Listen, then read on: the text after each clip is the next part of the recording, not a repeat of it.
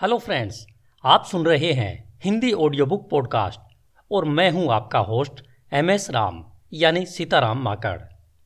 आप यहाँ पर हिंदी में दुनिया की बेहतरीन बुक्स के साथ साथ वो सभी सीक्रेट्स सीखेंगे, जिससे आप अपनी भाषा में पॉडकास्ट बनाकर अपने ओरल स्टोरी टेल टैलेंट से अपने लिए पैसिव इनकम करना शुरू कर सकते हैं। इस शो में हम डिटेल से समझेंगे कि कैसे पॉडकास्टिंग हमारे प्रेजेंट को ही नहीं, बल्कि गोल्डन फ्यूचर का ताला खोल सकती है। कैसे हम पॉडकास्टिंग के द्वारा अपने बिज़नेस सर्विस और इनकम को बढ़ा सकते हैं? इसके लिए नीच का कैसे सिलेक्शन करना होता है?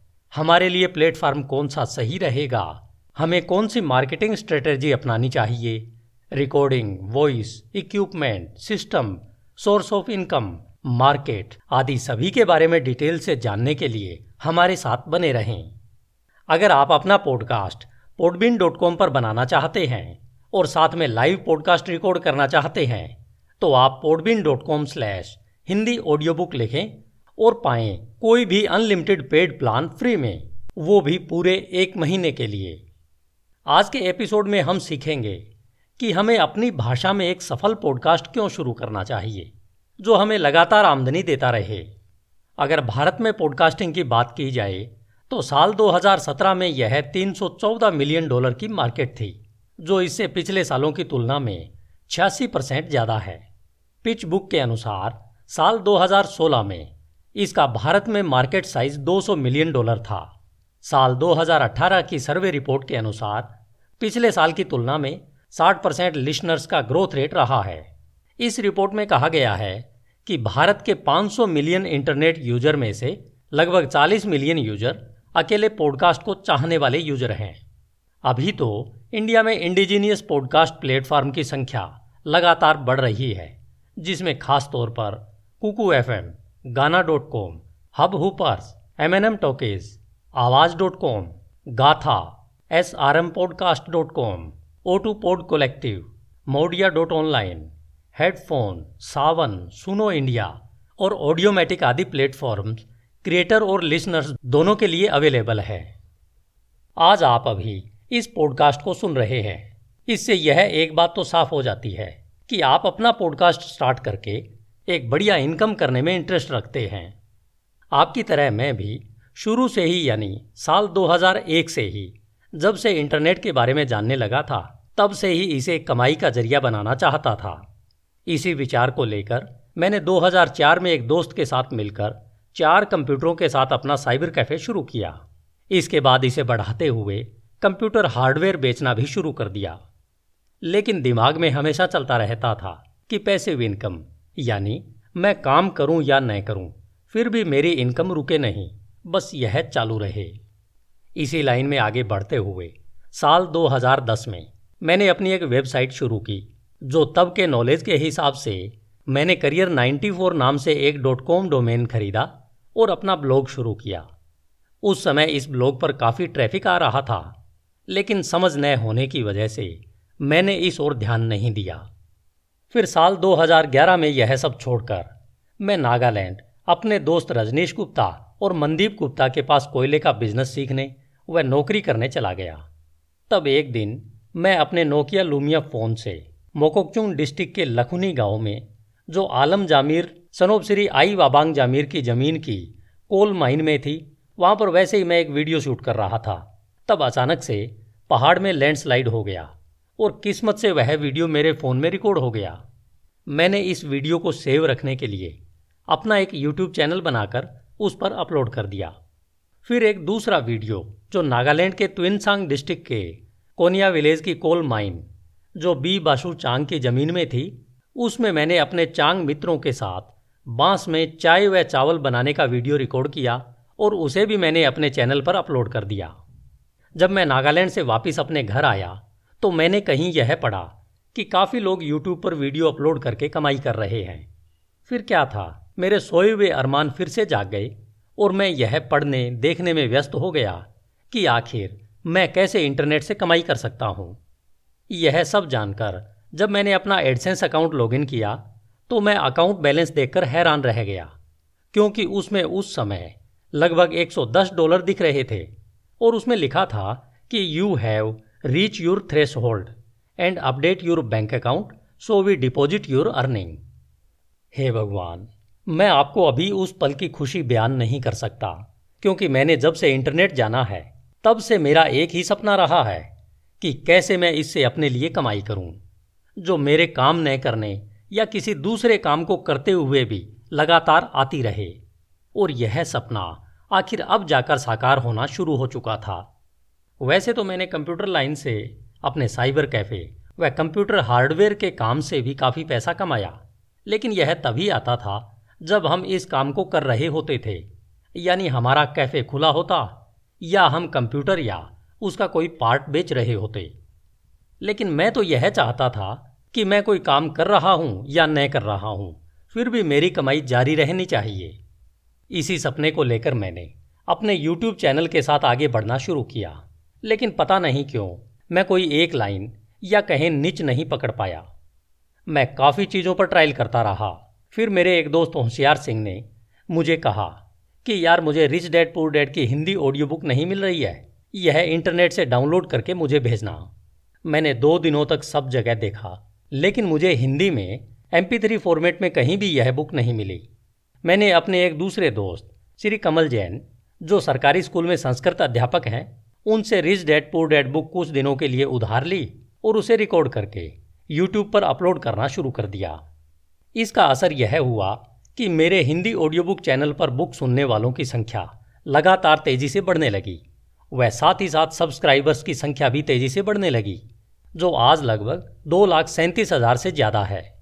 अब मैं यूट्यूब पर लगातार किताबें पढ़कर अपलोड करने लगा, लेकिन कहते हैं कि जब तक अड़चने न आए, तब तक कामयाब होने का रास्ता नहीं मिलता। मुझे भी कभी कॉपीराइट स्ट्राइक तो कभी यूट्यूब पॉलिसी की ईमेल मिलती रहती थी। अब मैंने अपना डोमेन हिंदी डॉट कॉम भी खरीद लिया। इस दौरान वेबसाइट के साथ भी मैंने काफ़ी ट्रायल किए जिसमें मैंने अपने द्वारा रिकॉर्डेड बुक्स को SoundCloud Podbean Anchor dot FM आदि पर भी पॉडकास्ट बनाकर, वह विक्स ब्लॉगर व वर्ड पर ब्लॉग बनाकर अपलोड करता रहा। लेकिन फाइनेंशियल प्रेशर की वजह से, वह टाइम की कमी के चलते और साथ ही साथ पूरी जानकारी न होने की वजह से इन्हें आगे नहीं बढ़ा पाया। साल 2018 तक मैंने यह तो सुना था कि ब्लॉग से वह यूट्यूब चैनल से इनकम होती है। लेकिन पॉडकास्ट से भी इनकम होती है। यह सुनकर मेरी जिज्ञासा और बढ़ गई। मुझे लगा, यार इसे समझना चाहिए। फिर मैंने इंटरनेट पर सर्फिंग करके यह समझना शुरू किया कि क्या वास्तव में पॉडकास्टिंग से भी कमाई की जा सकती है। कहते हैं कि जब आप किसी विचार के बारे में गहनता से सोचते हैं और हमेशा उसका ध्यान करते हैं तो वो सच हो जाता है, जिसे आकर्षण का नियम भी कहा जाता है। और इसी नियम के अनुसार मुझे भी इसी दौरान मिस्टर अंकित सारस्वत, जो कुकू एफएम के साथ काम करते हैं, उनका एक ईमेल मिला, जिसमें लिखा था कि अगर आप हमारे साथ काम करना चाहते हैं तो आप हमें अपना कॉन्टैक्ट नंबर दीजिए, ताकि हम आपसे संपर्क कर सकें। मैंने अंकित जी को वापस मेल लिखा और अपना कॉन्टैक्ट नंबर भेज दिया। वह साथ में यह भी पूछा कि इससे मुझे क्या फ़ायदा होगा। तब फ़ोन पर उन्होंने बताया कि कुकू एफएम एक ऐसा इंडियन प्लेटफॉर्म है जिस पर हिंदी व अन्य इंडियन लैंग्वेजेस के कंटेंट को बढ़ावा दिया जाता है वह लोग इसे बेहद पसंद करते हैं। मैंने उनसे पूछा कि वो सब तो ठीक है, पर मुझे तो आप यह बताएँ कि इस पर कमाई कैसे होगी। तब अंकित जी ने कहा कि जब भी कोई श्रोता आपके ट्रैक को एक बार सुनेगा तो उसके बदले में आपको दस पैसे मिलेंगे। लेकिन यह अपॉर्चुनिटी अब वहाँ पर उपलब्ध नहीं है। मैंने कहा, बहुत बढ़िया। और मैंने उन्हें अपने द्वारा रिकॉर्डेड लगभग पंद्रह ऑडियो बुक्स भेज दी। फिर लगभग दो महीने बाद मुझे कुकू एफएम की ओर से एक ईमेल मिला। वह अंकित जी का फ़ोन आया कि आप अपना बैंक अकाउंट डिटेल हमें भेजें ताकि हम आपको आपकी कमाई भेज सकें। और मुझे खुशी माकड़ की तरफ़ से ईमेल के द्वारा एक इनवॉइस मिला, जो छब्बीस हज़ार सात सौ इकसठ रुपये का था। अब मुझे यकीन हो गया था कि यह भी एक तरीका है जिससे कमाई हो सकती है। इसी दौरान मेरी जॉब हरियाणा के एक सरकारी ऑफ़िस में डीसी रेट पर, यानी कॉन्ट्रैक्ट पर लग गई, जो आज भी जारी है। यहाँ पर ज़्यादा काम होने की वजह से मैं कुकू एफएम के साथ भी जुड़ा नहीं रह सका। मैं इस दौरान यूट्यूब पर बीच बीच में अपने वीडियो अपलोड करता रहा। मेरा एक्सपीरियंस रहा है कि जब हमारे पास देनदारियाँ कमाई से ज़्यादा हों तो किसी एक काम को इस उम्मीद से ज़्यादा लंबे समय तक जारी नहीं रख सकते। कि आगे उससे बहुत ज़्यादा कमाई होने वाली है, क्योंकि हमारी वर्तमान की नीड्स हमें इस बात की परमिशन नहीं देती कि हम फ्यूचर में होने वाली इनकम के लिए आज का समय इन्वेस्ट करें। जो एक गलत पैटर्न है, इसे हमें बदलना ही चाहिए। वास्तव में मैं इसे नहीं बदल पाया, लेकिन अब मैं इस पुराने पैटर्न को बदल रहा हूँ। मेरा मानना है कि हमें कोई ऐसा काम अवश्य करना चाहिए, जो हमें चाहे वर्तमान में कम इनकम दे रहा हो। लेकिन फ्यूचर में वास्तविक इनकम की संभावना अवश्य हो। अभी दिनांक 25 आठ 2020 को मैंने अंकित जी से फिर से बात की। तब उन्होंने पहली रिंग में ही फ़ोन उठाया और पूछा, कैसे हो सीताराम जी? अंकित जी की बात सुनने के बाद मुझे इतना बढ़िया लगा जैसे मेरी सारी थकान उतर गई हो। उन्होंने कहा कि, स्वागत है, आप इसे शुरू कीजिए। मैंने जब कुकू एफएम पर अपने पॉडकास्ट प्रोफ़ाइल को लॉगिन किया तो मैं यह देखकर हैरान रह गया कि हिंदी ऑडियो बुक के मेरे इस पॉडकास्ट के एक लाख अट्ठानवे हज़ार फॉलोवर्स के साथ साथ सात पॉइंट तीन मिलियन लिसनर हो चुके हैं। मैं यह देखकर दंग रह गया कि इस पॉडकास्ट को मेरे बिना किसी मेहनत के श्रोताओं ने इतना ज़्यादा पसंद किया है। मैं उन सभी श्रोताओं, फॉलोवर्स का दिल से हार्दिक धन्यवाद करता हूँ कि जिन्होंने मेरे द्वारा रिकॉर्ड की गई ऑडियो बुक्स को इतना ज़्यादा पसंद किया है। जिसमें अकेले Rich Dad Poor Dad audio book को तीन मिलियन से ज़्यादा बार सुना गया है और अभी भी लगातार सुना जा रहा है। अंकित जी से बात करते हुए आपकी तरह ही मेरे मन में जो भी प्रश्न आए, जिनमें इनकम प्रमोशन कैरियर प्लेटफॉर्म व मार्केट के बारे में सभी तरह के सवाल थे, वो सभी मैंने उनसे पूछे, जिनका उन्होंने बहुत ही बढ़िया तरीके से जवाब दिया। पॉडकास्टिंग को लेकर मेरे मन में हमेशा यह सवाल रहता था कि क्या हम इसे अपना फुल टाइम बिज़नेस बना सकते हैं? जहाँ तक मैंने पॉडकास्टिंग के बारे में जाना है, समझा और पढ़ा है पॉडकास्टिंग को हम फुल टाइम प्रोफेशन के तौर पर अपना सकते हैं। लेकिन तब, जब हमारे ऊपर वर्तमान में किसी तरह का आर्थिक या टाइम का प्रेशर न हो, वरना हम अपना वर्तमान और भविष्य दोनों ही खतरे में डाल देंगे। पॉडकास्टिंग वक्ता और श्रोता दोनों के लिए विन विन सिचुएशन होती है। लेकिन हमें सबसे पहले तो यह जानना और समझना होता है कि हम अपने पॉडकास्ट से क्या आउटकम लेना चाहते हैं। हम अपने टैलेंट से दुनिया का मनोरंजन करना चाहते हैं। क्या हम लोगों को कुछ सिखाना चाहते हैं? क्या हम अपने विचार दुनिया तक पहुंचाना चाहते हैं? या अपने बिज़नेस, प्रोडक्ट या सर्विस को प्रमोट करना चाहते हैं? क्योंकि दुनिया में जितने भी बड़े बिज़नेस बने हैं, उन सब में यह एक बात कॉमन है कि उन्होंने किसी समस्या का सॉल्यूशन दुनिया के सामने रखा था। उन्होंने अपने प्रोडक्ट या सर्विस से लोगों की प्रॉब्लम को सोल्व किया था। तभी वो दुनिया के बड़े बिज़नेस बन सके थे। इसी प्रश्न का उत्तर खोजकर ही हमें पॉडकास्ट या कोई भी काम शुरू करना चाहिए। तो आइए हम उन खास कारणों को जानते हैं कि हमें पॉडकास्टिंग क्यों स्टार्ट करनी चाहिए। इसमें सबसे पहला कारण है कि पॉडकास्टिंग में अभी कंपटीशन लो है। आप जानते हैं कि डिजिटल मार्केटिंग अभी बहुत कम्पिटिटिव यानी बहुत ज़्यादा टफ है।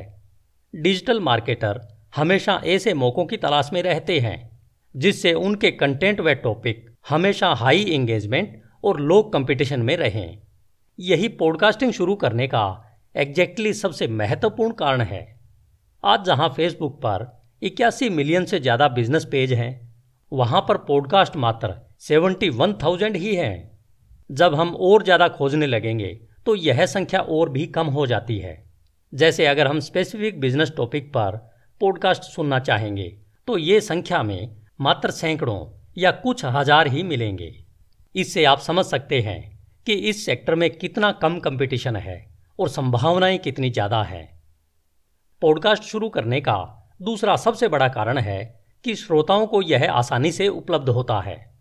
श्रोताओं की पॉडकास्ट तक पहुँच बाकी प्लेटफॉर्म से काफ़ी आसान होती है और एंगेजमेंट भी काफ़ी आसान होती है। जैसे किसी ब्लॉग पोस्ट को पढ़ना पड़ता है वीडियो को देखना पड़ता है, इनके लिए अलग से समय निकालना पड़ता है। आप कोई दूसरा काम करते हुए इन्हें साथ में पढ़ या देख नहीं सकते, लेकिन पॉडकास्ट को आप कोई भी काम करते हुए सुन सकते हैं, क्योंकि आपको इसे न तो पढ़ना होता है और न ही इसे देखना होता है। केवल और केवल सुनना होता है। पॉडकास्ट मल्टीटास्किंग होते हैं। क्योंकि इसे अपना काम करते हुए भी सुन सकते हैं। अगर पॉडकास्ट ज़्यादा डिमांडिंग हो तो इस पर ज़्यादा ध्यान दिया जाता है, जिससे एंगेजमेंट भी बढ़ जाती है, जिससे पॉडकास्ट ज़्यादा से ज़्यादा कंज्यूम होता है। जिसका फ़ायदा यह होता है कि हम काम करते हुए अपनी नॉलेज बढ़ा सकते हैं, अपने मनपसंद एपिसोड सुन सकते हैं। इसका यह सबसे बड़ा बेनिफिट है कि श्रोताओं को पॉडकास्ट सुनने के लिए अलग से समय निकालने की आवश्यकता नहीं होती। वे जब चाहें इसे सुन सकते हैं। पॉडकास्ट स्टार्ट करने का तीसरा बड़ा कारण है कि यह मोबाइल फ्रेंडली कंटेंट होता है। पॉडकास्ट सुनना लो एफर्ट्स व मल्टीटास्किंग के साथ साथ मोबाइल फ्रेंडली भी है। मैं अपने मनपसंद पॉडकास्ट, अपना काम करते हुए, सफ़र करते हुए, अपने आईफोन पर सुनता रहता हूँ। लेकिन यह करने वाला अकेला मैं ही नहीं, बल्कि दुनिया में लगभग सत्तर परसेंट लिशनर अपने मोबाइल से ही कंटेंट सुनते हैं। अगर भारत में मोबाइल यूज़र्स की बात की जाए तो साल 2020 के अंत तक इनकी संख्या एक बिलियन के पार हो जाएगी, जिनमें से 96 परसेंट यूज़र स्मार्टफ़ोन यूज़र होंगे। इस बात से आप अंदाज़ा लगा सकते हैं कि भारत में बढ़ते मोबाइल कल्चर के व पॉडकास्ट कंटेंट मोबाइल फ्रेंडली होने के कारण यह कंज्यूमेबल होता है। यह भी एक कारण है कि पॉडकास्ट की मार्केट पावर ज़्यादा है।